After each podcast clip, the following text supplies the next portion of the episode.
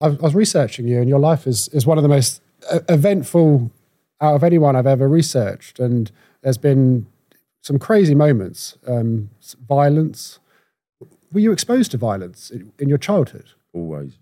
That's all it was. Like, violence was my normality. And I've explained to a lot of people,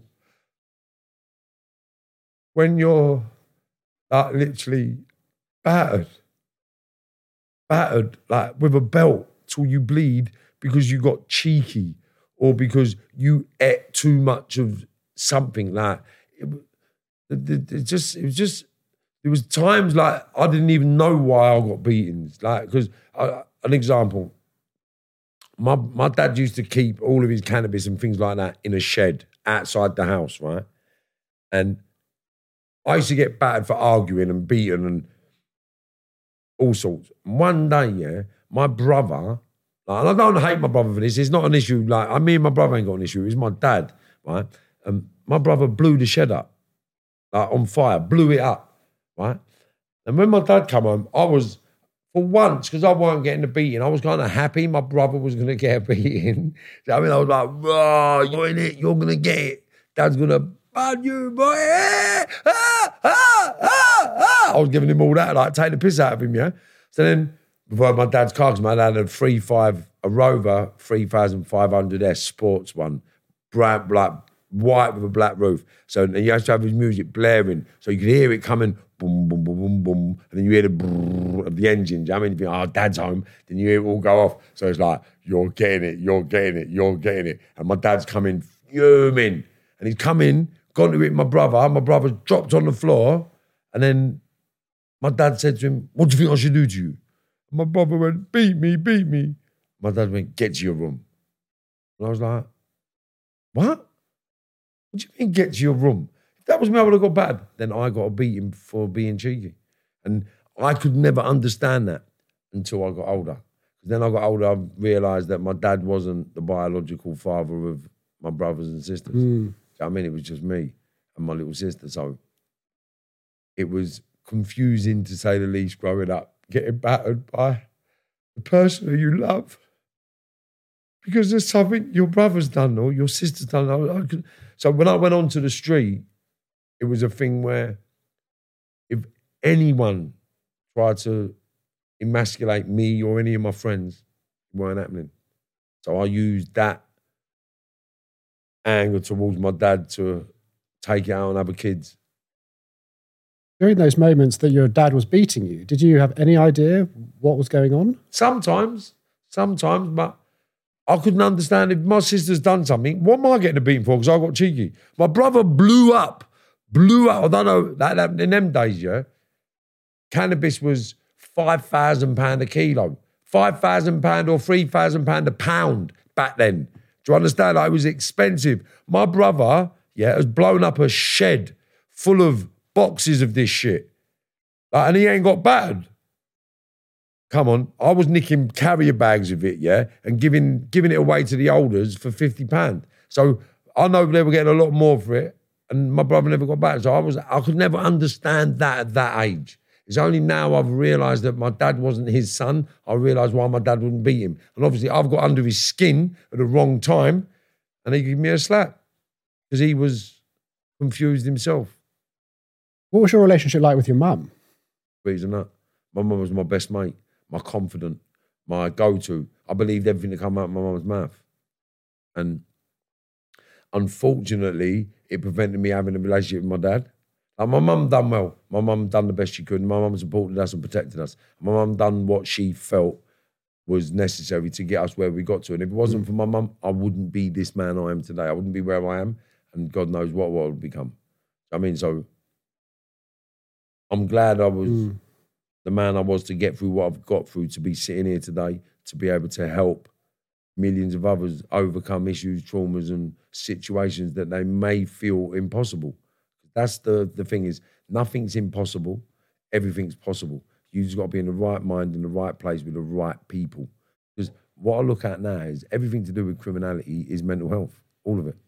There's so much A D H D and other conditions in the in the prisons, and a lot of people don't even know they have it. No. Undiagnosed. I, I, I didn't know until I had it into all the psychologists to tell me.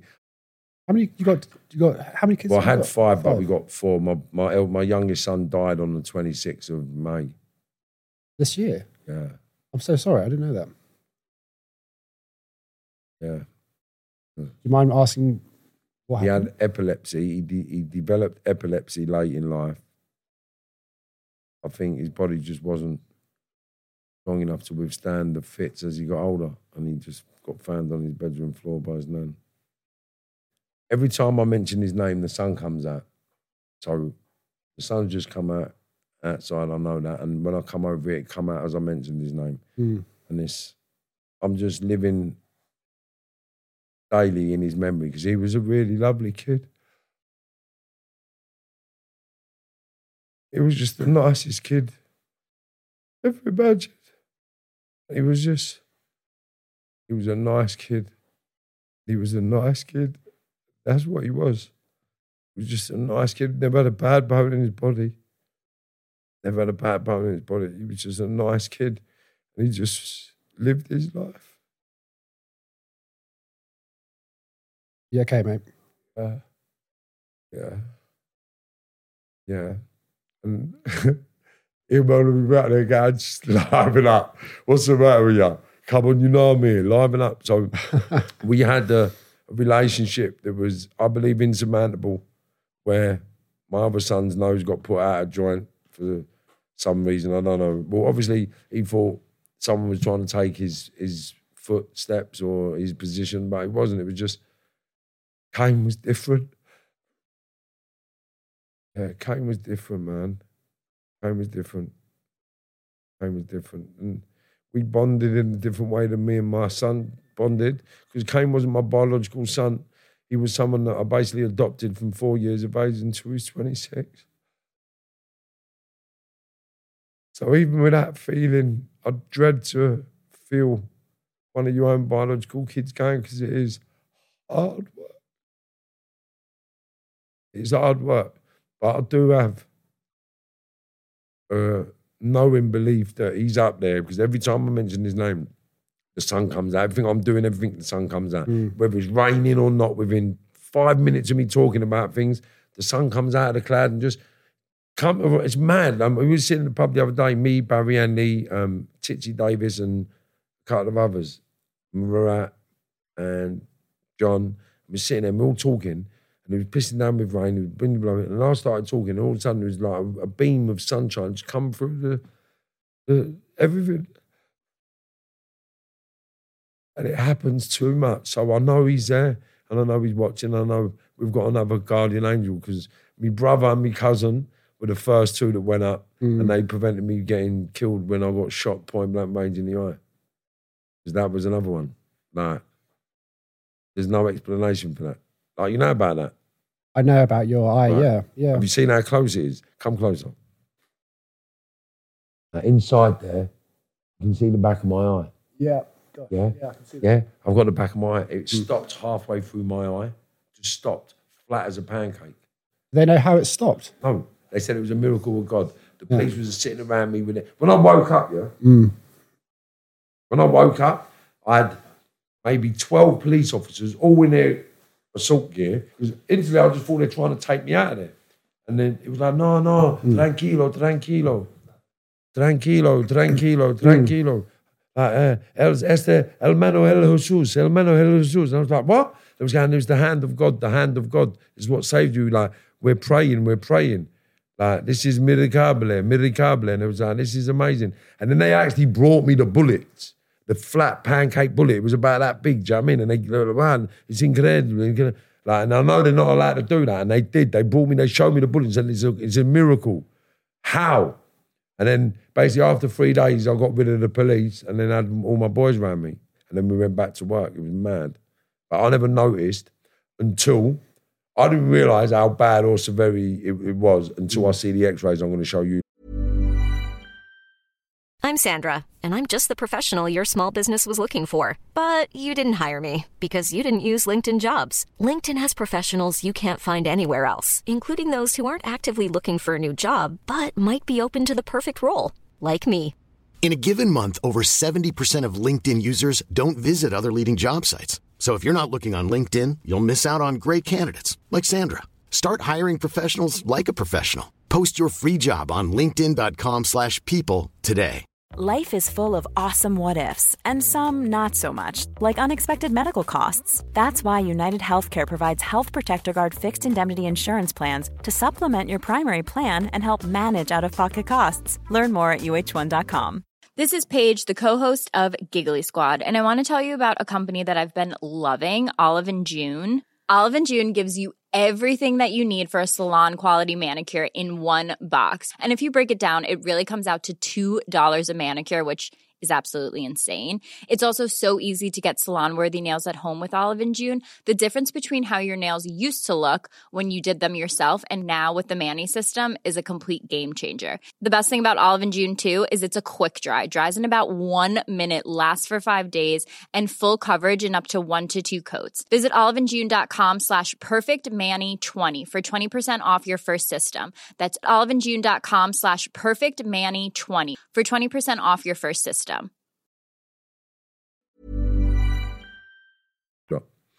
When did you start getting into crime yourself?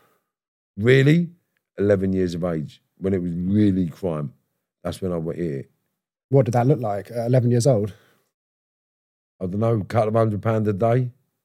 Within a few months, it was up to a couple of grand a week. You used to steal a couple of hundred quid a day? Yeah. You... More than that, we used to nick thousands of pounds a day. Like, it, it doesn't sound believable, so it sometimes doesn't make sense. So look at it like this. We used to get one hundred forty pounds for one car stereo. Yeah? I lived in, at the time, I lived in Abbey Road. So I used to walk from Abbey Road through Saint John's Wood, down Swiss Cottage, through England's Lane, down Belsize Park, through Hampstead, down into Kentish Town, Queen's Crescent. Right, that was Mercedes galore, right? So we used to nick the stereos. But what we used to do, we used to go see the stereos. Say we had twenty-five stereos in a line. Then we'd go and get a cab, yeah? First we'd smash all the windows, then nick the stereos, bake the stereos up, then get a cab to go and pick it all up. And that, that was how we made money. And then the money, we couldn't get paid in cash, so we ended up getting drugs for cash and then started giving other people drugs. I was giving people puff when I was a kid, because I used to nick off my dad. And how that come about was I went to the carnival.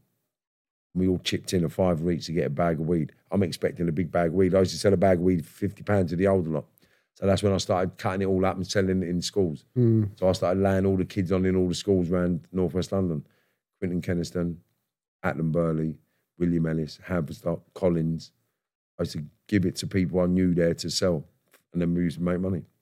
Did your parents ever tell you off for... the criminal activity? My dad was doing it. My dad was doing it. My mum was, my mum was everything she could be. She worked, worked, worked, but she's a kleptomaniac. My mum's a kleptomaniac. What's a kleptomaniac? A shoplifter. Right, okay. Like she has to nick things. My mum's just a kleptomaniac. She's, she is. I'm sorry to say, but she is. And uh, she's a kleptomaniac. So we learned that art very young.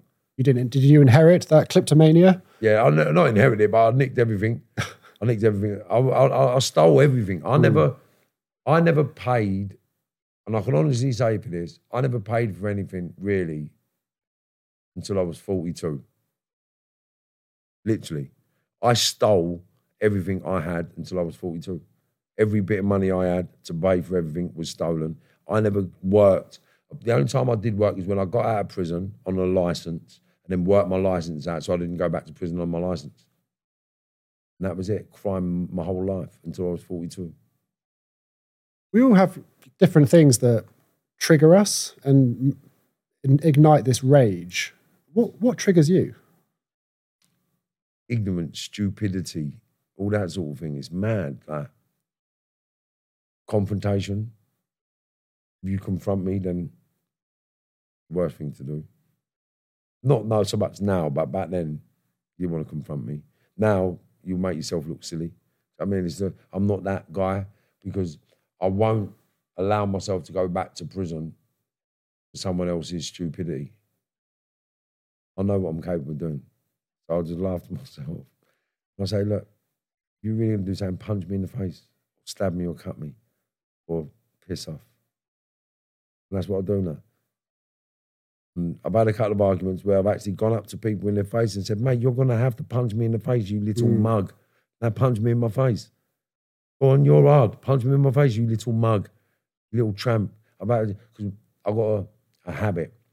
When I speak to people in a vicious way, I spit at them when I'm speaking. So I do things and... Pfft, so they all spitting in the face. I used to use it as a tool when I was growing up to emasculate people. So I found out who would and who wouldn't say nothing to me when I spat in their face. And only nine, only two percent said, what are you doing, mate? You're spitting in my face. The rest of them just suffered it and kept wiping their face. I mean, so I used to do it on purpose just to see who was people to be careful of. You think you're quite sensitive to rejection? Your loss, not mine. Always has been. It ain't a rejection thing with me. I don't, I don't, what? I, I add value. I add value. Anywhere I go, everything I've ever done, I add value. And even you'll see when this goes out, it adds value, mate. Everything I do adds value. And then ripple effects of what we are doing, what we are building, depending on how creative and courageous you are, will determine where you go. How about that? Because we're going to the top. We're building empires, mate. Yeah? Every empire was based on, a, well, built from a crime. Remember that. Every empire. And my empire started with me. And now it's starting from my humble beginnings in a porter cabin in Hammond Street, mm. Kentish Town, H M P headquarters. Boom! Go back in time a bit. When when did it escalate? It continued to escalate because every step of the journey, I was introduced to the next level. And in my opinion, like, I made some good friends, and I did, and you know who you are. You're my best friends, but everyone else are mugs, mate. You're working for people, risking your liberty, getting stabbed, shot, and killed for someone else, someone else's product, someone else's work. Why? For what? Do you know what I mean? For what? Do you get it? So I'm now creating platforms and frameworks to create millionaires and billionaires and empires, and I'm going to use my frameworks of network, influence, and... uh education and mindset, spirituality, wellness. We're creating communities, man. Next level H M P communities. Well, a lot of the messaging that you're you're giving out now is such an amazing contrast to the, the, the Marvin that people will know. Is there a particular moment or thing that happened that made you turn your life around? And what made me turn my life around was some people I opened doors for. So basically, if some people needed help doing something, I'd give them something so they could earn themselves some money. So there was a couple of people that I helped out, right? Um, through friends of mine that said they were good kids. So I said, yeah, put him on then, give him this, give him that. Anyway, one of these kids ran a bill up for two hundred thousand pounds. Right? So when I got out of jail, I thought, well, how can he run a bill up? If it costs this much, and he can, like one product was one thousand pounds, he could get three thousand four hundred pounds. The other product was fifteen pounds, he could get up to thirty thousand pounds. I thought, how oh, you owe me two hundred thousand pounds? So I, I, I actually thought, I've got to shoot this little and he's got to go. And I found out he's my son's best friend. The guy you were going to shoot, you found out was your son's best friend. Yeah. And that so, was the moment. Yeah. And then I just said to him, look, I can't do this no more. It was like the ripple effect. Because I thought about killing him and I thought about the effects of what his family would do to my son and my kids. Mm. And I thought about, I'll shoot him and then the, what his friends would retaliate. Because they was in the game at a decent level, because I was feeding them, I knew their powers. And I didn't really want my son and nephews to get dragged into a world of my bullshit. So I just said to him, look, I'll tell you what I'm going to do. You can either come off the road with me today and we do no more shit, right? Or I'll sell you, I'll give your debt to the people or sell it. It's up to you. And they won't be so nice. The, no, they if won't. You sold his debt. Do you. They'll do it. Mm. You know what I mean? And he said, I'll come off the road. So he come off the road with me that day. Young got big up for the faith and positivity and the, the belief that would make it, son. Do you know what I mean? And he has a strong belief in my powers, man. Like, we got the powers to change. And as long as you can change, you got the powers to do anything. Do you know what I mean? And that's all we done. And now he's running his own church. How old were you when this when that moment happened? Maybe forty or... Hmm. It was when I found out who that kid was. It was about a year later. Or six months later. I can't remember the actual chronological order. But I got out, got my life back on track, got my shit back in order, sorted my life out, got my house, my bits, my bobs, do you know what I mean? Got settled, Do you know what I mean? Because my whole life got blown. Remember, I was living in Spain with kids, yeah, and I had other kids here. So I had a family in Spain and a family in England. So I had to make sure my family in Spain got back to England, got to a house, got to, like, everything's got to get sorted out. My girlfriend was very efficient mm. and getting the job done. So she got all the kids back to England and settled in the house, and everything was good there. So I had to make sure everybody had money every month, money to live, money. So I, when I got out, I had to make sure everybody still had their money, you know what I mean? And that's what I had to do. I'm fascinated to, to hear a bit more about the life before that moment. And was there a particular moment where you where you look back and think, I'm lucky to be alive? All of it. All of it. All of it. There's been times I got stabbed in my heart. I got stabbed in my heart, bruv. And the only thing that saved me is I've turned like that and it cut me open. I mean, but it went into the, where the, the heart bag is. Another centimetre would have pen, penetrated the heart and I would have been dead. Man. What, got, what, what led up to that moment? An ecstasy tablet. Started from an ecstasy tablet. A couple of kids bought an ecstasy off my mate. They didn't like the buzz, so they wanted their money back. So it just escalated into tit for tat violence. And then I see the kid in the chip shop, um, Blue Sea Fish Bar, Queen's Crescent. Yeah, best chips in the world, mate. I'm telling you, best chips in the world. The only chips you won't have no grease on your paper. Facts. So yeah, I've seen the kid in there getting something. So I've run in there and tried to stab him up. But I weren't stabbing him. I was stabbing his coat. And then he's pulled out a big sword. And then we've run outside. Because he's run outside. I've chased him. He's pulled out a big sword. And then I've, he's gone giving it all out. So I've just run into him. So I weren't scared, man. It just sort of went in. As I felt it go in, when I've turned and then gone to cut him and then he's run. But then we, we chased him. He ran into his girlfriend's house and I booted the door open, run in the girlfriend's house after him. He ran up the stairs, up another flight of stairs, and then run to a window and dived out the window. So I weren't diving out the window. I run down the stairs and give chase. He got away, and then I caught him on another day, and I caught him, put a blade in his throat on the floor because he was the fastest runner in the manor. And I, I run, run him, and I kicked his back leg, and he fell over, and I got on top of him. I put a blade in his throat, and I just said, I'm going to ask you once, mate, once and once only, do you want to have this now or not? And he said, no. I said, well, you need to get up and leave this manor, otherwise I'm going to kill you. And that was it. And he left the manor that day, and that's a fact. Yeah, he did leave the manor that day, and he went off to do other things, and he became very successful. Yeah. When that knife went into your heart cavity, is that the closest you've ever been to death? No, I don't think so. I had a car crash, um, a bike crash, one hundred mile an hour bike crash in Queen's Crescent, pulling a wheelie and giving it the big one, and the van's pulled out. I've hit it head on, and just I, everyone said I looked dead, but I was wanted. Yeah, so. Because I was wanted, I had to get away. It was mad. I, I got taken to the hospital. My legs swelled up, massive. You know what I mean? And uh, I, I just got out of there that night and just went home, got in bed with loads of morphine mm. tablets and just took morphine tablets for a month. And then one of my friends got shot dead and there was an all-points bulletin. So I had to get up. And then we ran out on a rampage and then I got arrested for nineteen murders. You got shot in the face. How did that happen? That was over in Spain. That was at the end, but that was that was the penultimate act that kicked me into a harsh reality of my existence, I'd imagine.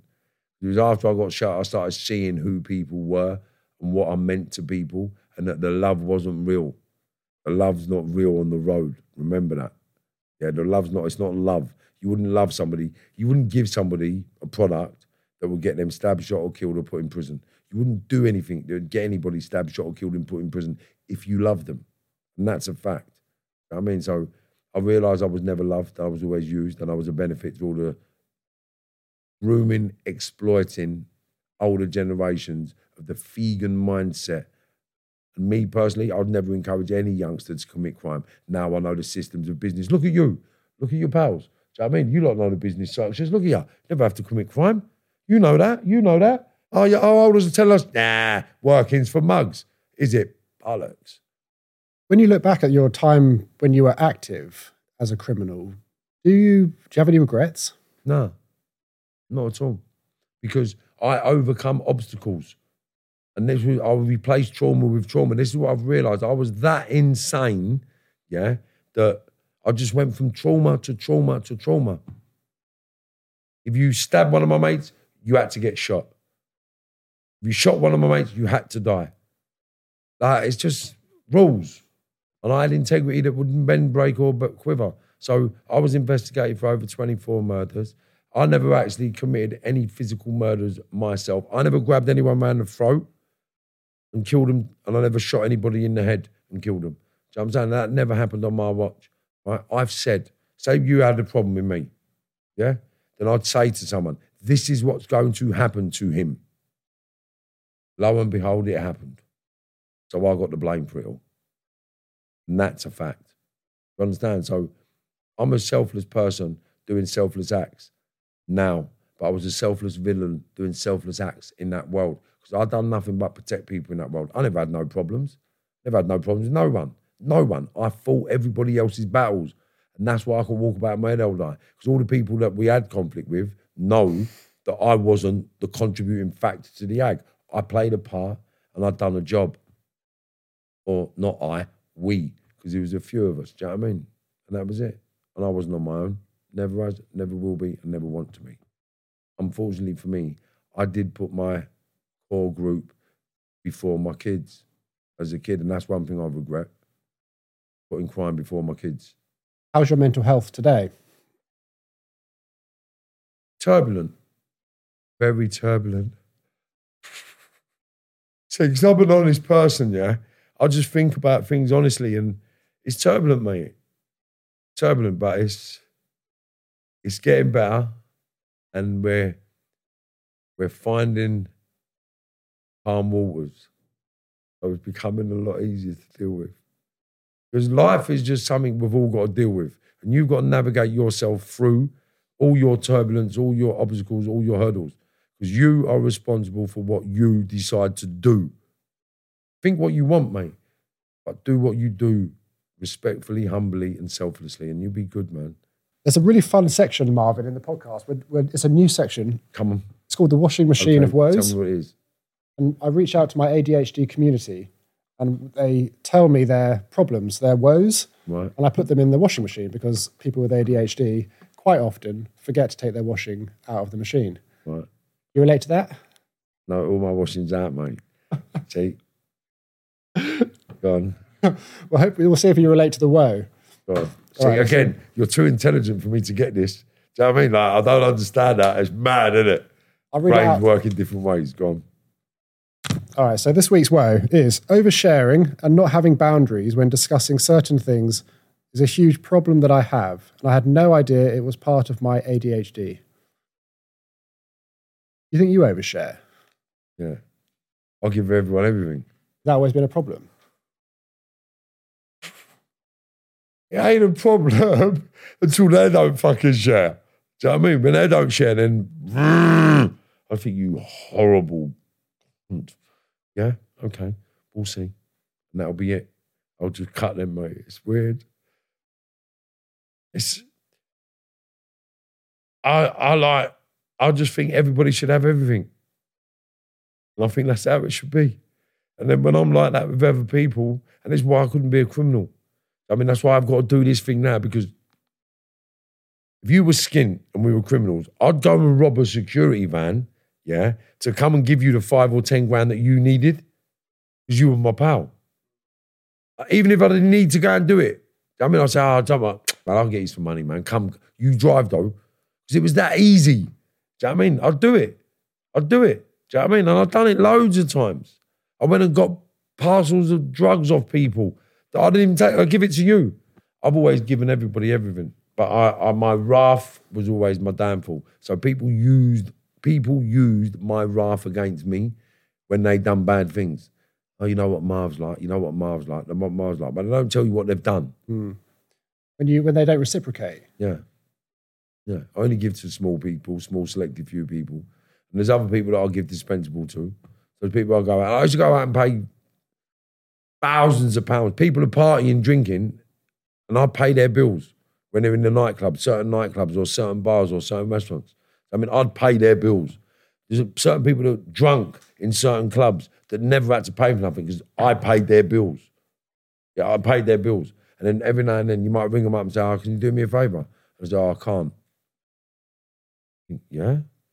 Yeah, you can't, no? All right, sweet. And then I'll find a way to get them in the gym. Mm.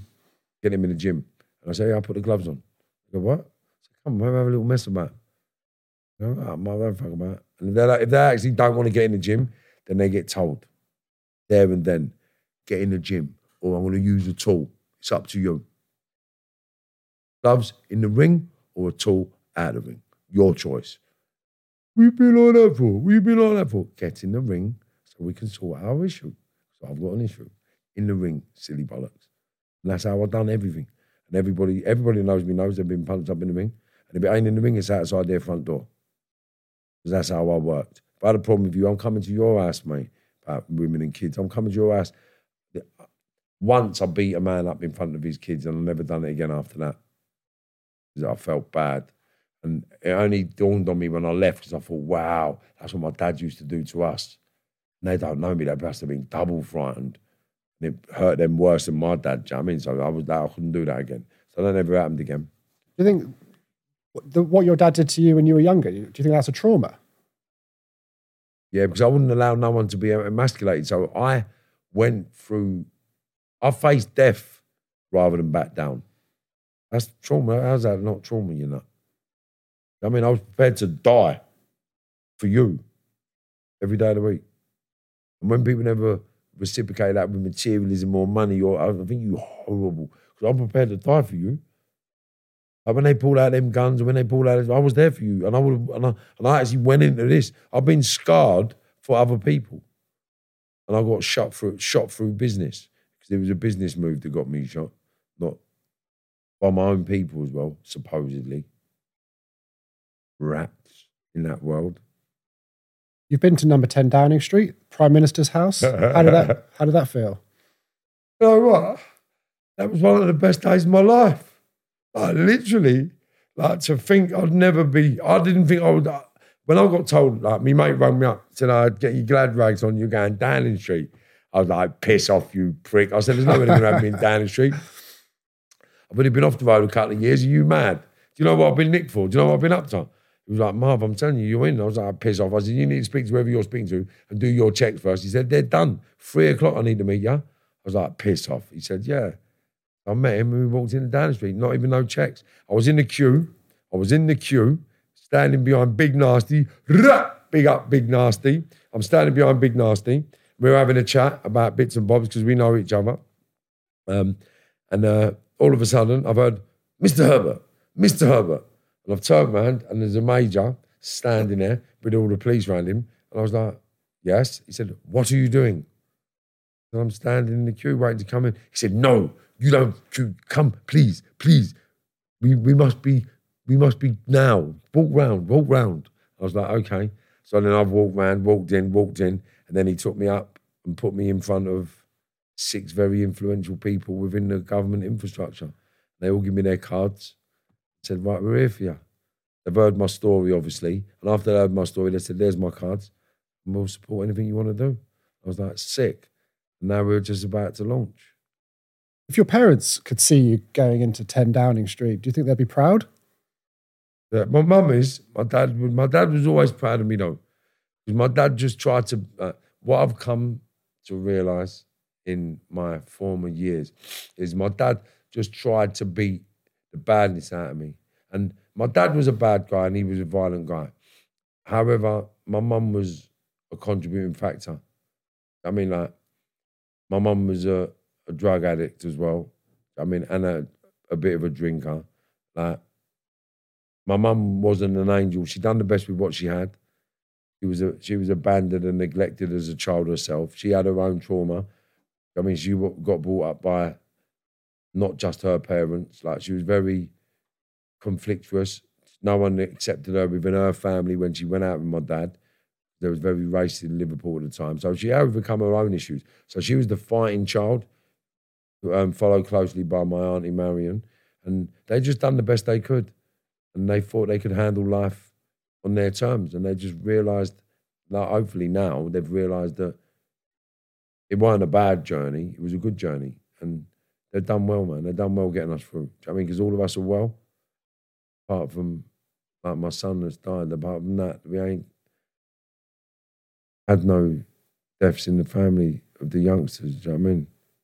Uh, my brother died when we were younger, my cousin died, one in a car crash and one of a heart attack. That was when I was twenty years of age. Sons, things like that. This is the first, I think. I don't know anyone that's lost a son yet. But it empowers me to do better. Do you know what I mean? Like, it really does. It empowers me to do better. Now, the one thing that losing my son has done has given me the ability to be nicer to everybody. I mean, like, I'm just got to be nice. And that's why I wish everybody to have an amazing day when I see them on the street. Have an amazing day. Don't let yourself down. Ma told you that. Have an amazing day. And it just makes people smile, so I do it everywhere. So that's my cane. Do you know what I mean? I think a lot of people are probably proud of you, Marvin, for the work you're doing now. You know what? I don't do anything for anyone else. I mean, like, I don't do it for that. I've never been that guy. I just, my only aim and goal is to make sure you achieve your goal, if that makes sense. But prior to turning my life around, I made sure you made you achieve your goal by any means necessary. And I was the, the, the driving force in front of you to achieve your goal. And that was it. I just took everything out of your path so you could achieve your goal. But then I'd get really upset if you let me down and never wanted to achieve your goal. And then that's when them people got beaten and shot then as well. It was mad. What scares you? Nothing. Yeah, nothing. Everyone's scared of something. So what I used to be scared of, the really, really black sea. You know, when the sea goes really black, I'm scared of that. I'm scared of big fish coming and grab me. Yeah, you know I mean? I can, that's, yeah. What, that's it. That's what I'm scared of. Then what's underneath? Yeah, that. And do you know what? The universe. The universe frightens me. But I work in conjunction. I always have done as a kid as well. Always worked with the universe. Always worked on that spiritual element of life. And I've always been it. All, all my mates know. I say, I ain't doing it about the feeling. I ain't doing it about this. I ain't doing it about that. This happened. I'm not doing it. I've only seen one magpie. I'm not doing it. I mean, like, I was very tuned into certain things that I wouldn't bend, break, or change. And they've got me here today. So I'm just tuning, finally tuning the rough edges and polishing the diamond, so to speak. What's the future hold for Marvin? The country. I wouldn't be surprised if me or my children become to be M Ps or some sort of government infrastructure of benefit to people. I mean, I, I know we're going up to a level. I'm already in with the government. I've just, well, we, we, not me. I got invited from friends and associates to the first ever boxing event held in the Old Bailey between Moss Side Fire Club, Fire Station, and Fitzroy Lodge, and surprisingly enough, the sheriff of the City of London competed. Imagine that in an exhibition fight in the Old Bailey a month ago.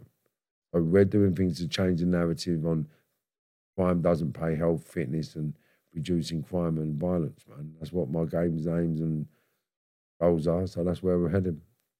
Full steam ahead.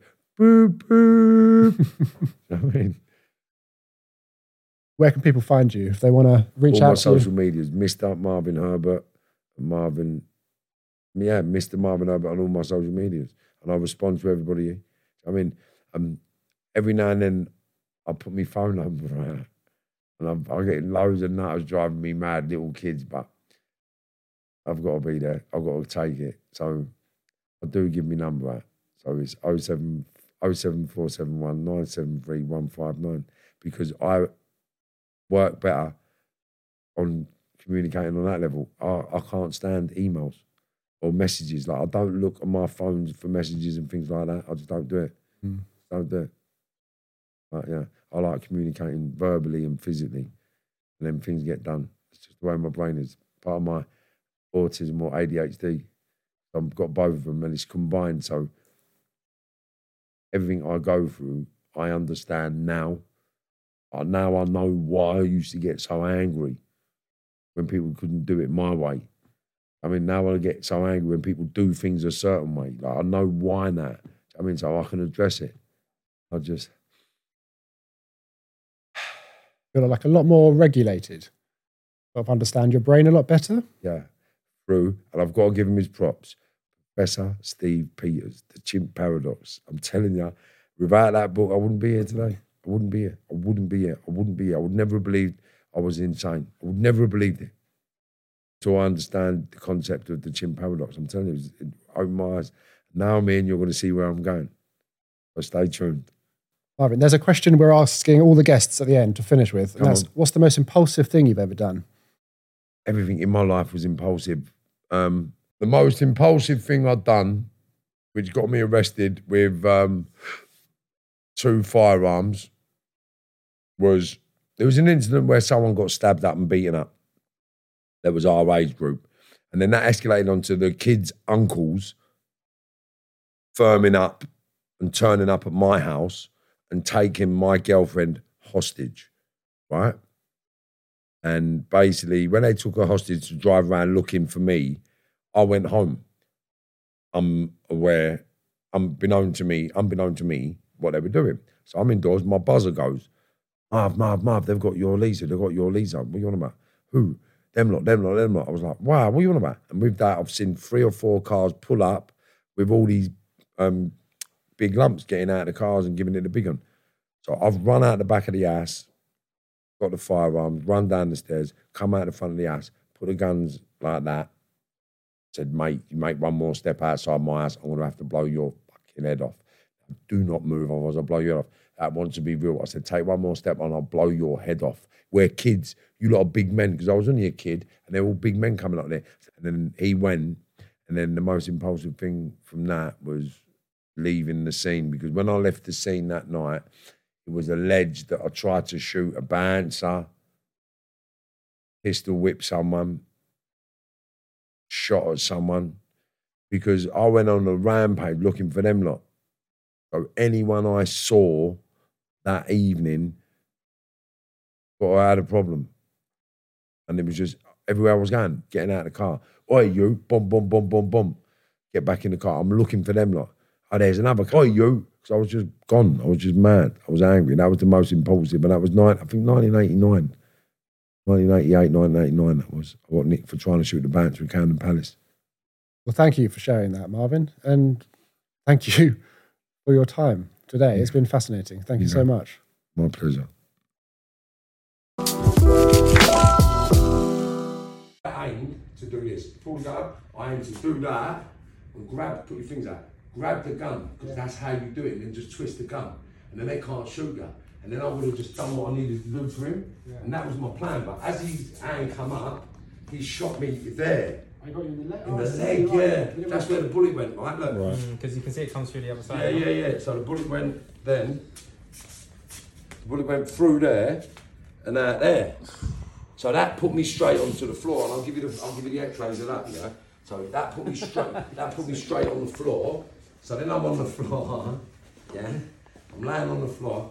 And I went to him, I'm looking him right in the eyes. I said, go on then, you've got to kill me now. Instantly, you've got to kill me. And then he walked up and he went bang. And he went down my cock and shot me. But all I see at that stage was my, the thing move. I never see blood, I just see that happen. And I never thought nothing. And then I went to get up and then he shot me through the arm. It went through the, through the arm, off the floor, through the spine, I mean through the pelvis, and then came out, look, came out of my spine there. Right? Yeah. And then basically, and then I've gone back. At that stage, I've said to myself, don't say another word. So I basically, I've got up. As I've looked up, I've just seen him go like that. And I've actually looked down the barrel of the gun, and I've just seen the bullet come down. It's hit me, and then it just felt like, it, it felt like a punch. It felt like a punch. And my head's gone back, hit the floor, and I thought, wow. And I could hear things. So I thought, well, I'm not even dead. So I've got up, yeah? And then that's when I see the actual bullet coming down and it actually hit the eye, and it was just like in the eye. And then I'm blind, I thought I'm dead. And then I heard, Marvin, is that you? And I thought, wow, is there people here? And I looked up and it was a kid from the gym. I was like, and then I just said to him, get my, get my phone out of the car, get my phone out of the car. So he's run over and got my phone out of the car, and I rang my mate, told him what happened, mm. and then they moved me to go to hospital, and then I went to hospital, and I was sitting in the, in the corridor, and I just said to the, the surgeon, all I said to him is, make sure you keep this leg, I don't care how much it costs, keep this leg. And then I went in, went under, woke up, and when I woke up, I just wiggled my toes. Once I wiggled my toes, I just knew I'm going to walk again, and that was it. Mom deserves the best, and there's no better place to shop for Mother's Day than Whole Foods Market. They're your destination for unbeatable savings, from premium gifts to show-stopping flowers and irresistible desserts. Start by saving thirty-three percent with Prime on all body care and candles. Then get a fifteen-stem bunch of tulips for just nine ninety-nine each with Prime. Round out Mom's menu with festive rosé, irresistible berry chantilly cake, and more special treats. Come celebrate Mother's Day at Whole Foods Market. Even when we're on a budget, we still deserve nice things. Quince is a place to scoop up stunning high-end goods for fifty to eighty percent less than similar brands. They have buttery soft cashmere sweaters starting at fifty dollars, luxurious Italian leather bags, and so much more. Plus, Quince only works with factories that use safe, ethical, and responsible manufacturing. Get the high-end goods you'll love without the high price tag with Quince. Go to quince dot com slash style for free shipping and three sixty-five day returns.